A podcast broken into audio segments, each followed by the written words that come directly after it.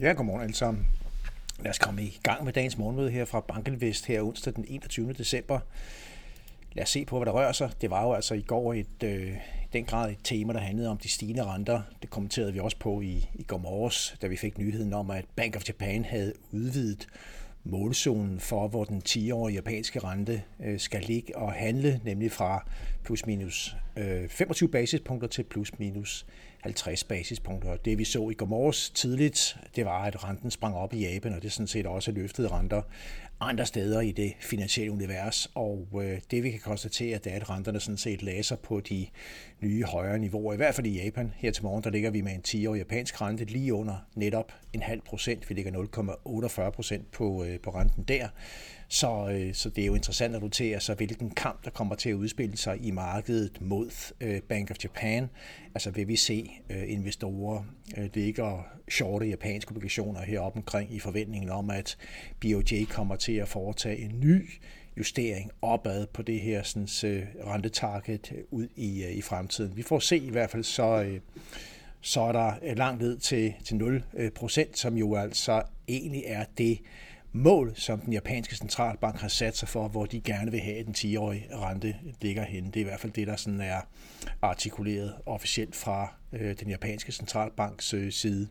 Også i Tyskland og USA, der så vi de her løft i de lange renter, og det holdt sig sådan set dagen igennem. Vi lukker i USA på lige omkring 3,70 procent, og vi lukker i Tyskland på lige omkring 2,30 procent på den 10-årige rente. I Tyskland der er vi jo altså ikke ret langt fra de 2,5, som vi satte øh, på toppen i år tidligere i, øh, i efteråret. Vi ligger bare 20 basispunkter fra der. Og det er jo altså ikke mere end 14 dage siden, vi var nede på 1,8 procent i rente i Tyskland, så vi har faktisk set et løft på en halv procent på de lange tyske renter. Og det har selvfølgelig også slået øh, fuldt igennem i Danmark, både på statsrenterne og på realkreditrenterne, som jo har, har taget pænt i kurser her i øh, den seneste periode. Så rentestigninger sådan globalt, øh, den seneste katalysator altså øh, Bank of Japan, men selvfølgelig også tilbage til øh, sidste uge, hvor vi havde rente de officielle rentestigninger fra Fed og ECB, og den her meget hawkish retorik ud af særligt ECB. Det er de temaer, der ligger og har presset renterne op. De amerikanske aktier var altså stand til at holde skenet på næsen i øh, går, trods de her renteløft. Vi ser S&P 500 stige med bare 0,1 procent i går. Det er jo ikke meget, men det er trods alt et brud med de sidste øh, fire dages øh, klare fald. Ser vi sådan på øh, trenden i kursudviklingen herover til højre på side 3 på S&P 500, så ligger vi jo senest lige godt øh, 38 øh, 100. Ja, hvis vi tager her morgen dagens øh, stigningen i aktiefutures på cirka en halv procent lige nu med, så ligger vi på 38,70 på, på kursniveauet. Men vi så altså forledes, at, at de her kursstigninger meget klart blev afvist op omkring det her 200 dages øh, glidende gennemsnit, og så har vi fået den her sådan, korrektion indtil videre.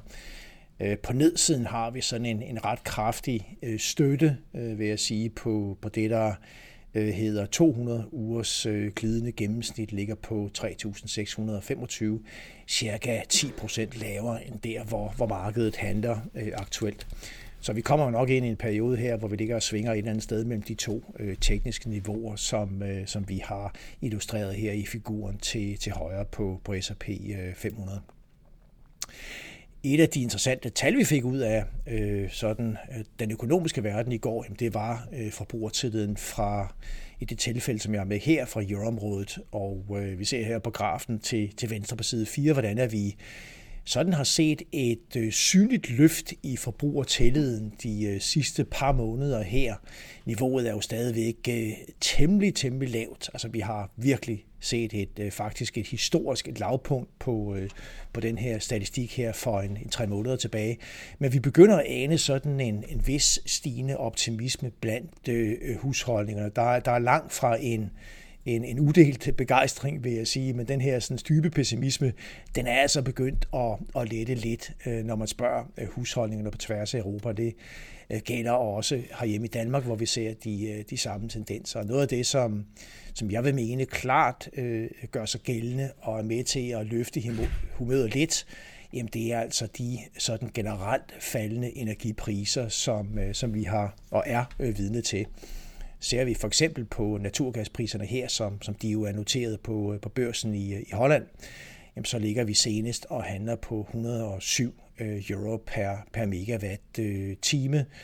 Og vi har altså set sådan et øh, klart fald her i, øh, i det sidste, bare den sidste uges tid er, er markedet, markedsprisen faldet øh, betydeligt, og vi er jo langt, langt under den top, som vi satte øh, tidligere i år, hvor vi var oppe og handle på omkring en 350 øh, euro per, per megawatt time. Selvfølgelig ligger niveauet stadigvæk også altså radikalt højere end det, øh, vi var vant til, øh, før vi kom ind i, øh, i efteråret, ja faktisk startende i efteråret 2021, og så for alvor ind i, i 2022 med krigens udbrud. Det ligger jo højt i det perspektiv, men det er øh, befordrende, at, at vi har set prisen falde noget. Øh, EU som bekendt øh, indførte jo et øh, prisloft på 180 øh, euro.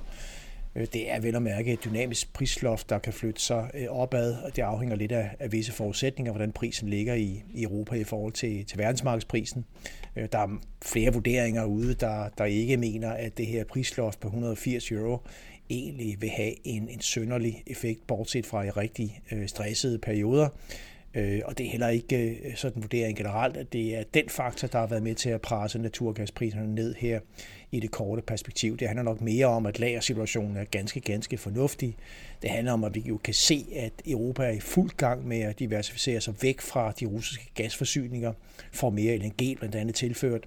Øh, og det handler også om, at, at, øh, at simpelthen temperaturen er, er rykket lidt op her i, øh, i de seneste dage og, og tegner lidt bedre. Så en kombination af faktorer med til at presse naturgaspriserne ned, og det er selvfølgelig en vigtig faktor for, for rigtig mange husholdninger, og også for rigtig, rigtig mange virksomheder på tværs af Europa.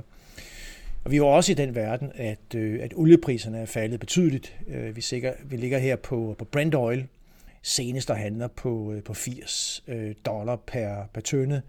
Øh, vi var i foråret på et tidspunkt helt op på, øh, på næsten det dobbelte, og vi var oppe på, på lige omkring 140 dollar per, per tønde, øh, og altså bare for et par uger tilbage, der lå vi og handlede 100 dollar.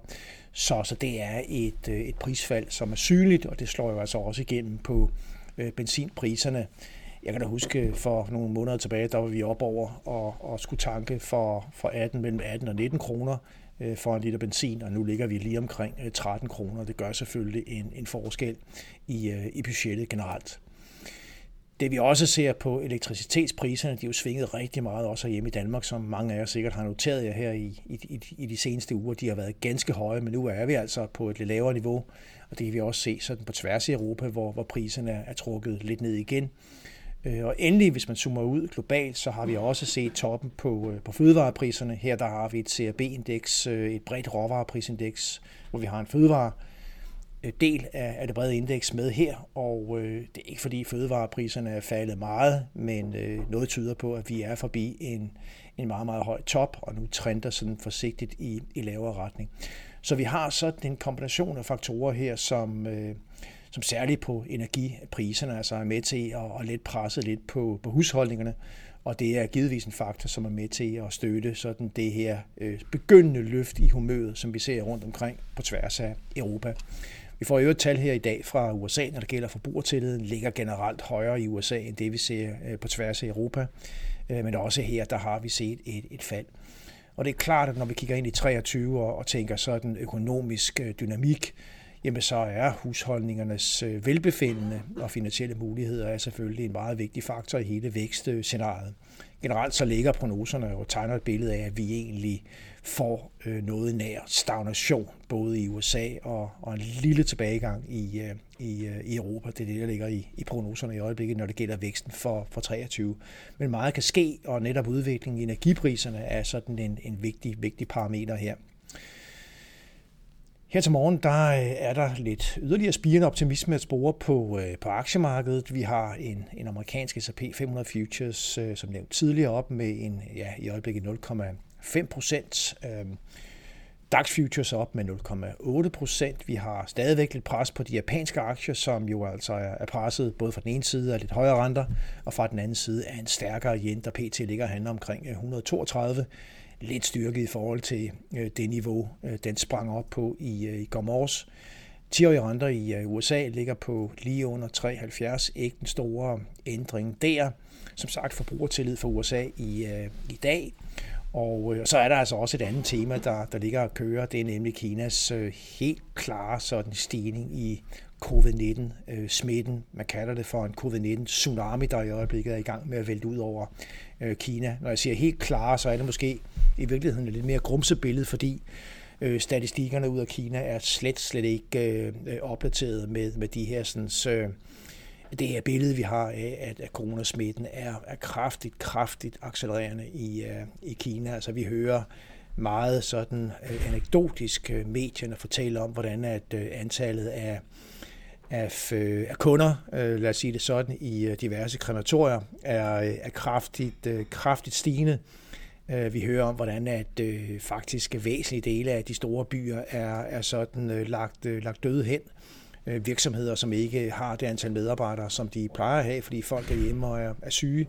Der er rigtig mange sådan anekdotiske historier her. Så øh, Kinas myndigheder har jo tydeligvis foretaget en, en fuldkommen radikal øh, kovending i forhold til øh, coronapolitikken, der var meget, meget restriktiv tidligere, og egentlig har været det helt siden smittens start i øh, hen over årsskiftet 2019-2020, men nu har løsnet øh, gevaldigt, gevaldigt op, og, øh, og det rammer altså her på, øh, på kort sigt øh, Kinas øh, befolkning, det rammer også Kinas økonomiske aktivitet. Vi får se, hvor, hvor galt det går, men der er rigtig meget sådan anekdotisk information, der tyder på, at, at der virkelig er, er pres på, på, på økonomien her i det korte billede. Men vi har jo samtidig set et aktiemarked ud af Kina, som faktisk har gjort det ganske godt. Siden slutningen af oktober måned, der er kinesiske aktier steget med en, en 30-35 procent, mens øh, udviklingen i, i Vesten har været nærmest øh, stagnerende sådan i, i hele, træsko, hele træskolængder. Så Kina har virkelig outperformet, og det som man jo ser øh, markedet gøre, det er at se igennem det her sådan, coronapres, der er på, på kort sigt, og det, det må være vurderingen, at, at det er, at man løsner op, og det er, at man på den her øh, hårde måde opnår en større grad af immunitet i befolkningen, jamen det vil på længere sigt være øh, vækstfremmende for, øh, for Kina. Mere om det, og øh, men forløbig tak for, at I var med her til morgen. Ha' en rigtig god dag derude. Vi er tilbage i morgen tidlig. Tak for nu.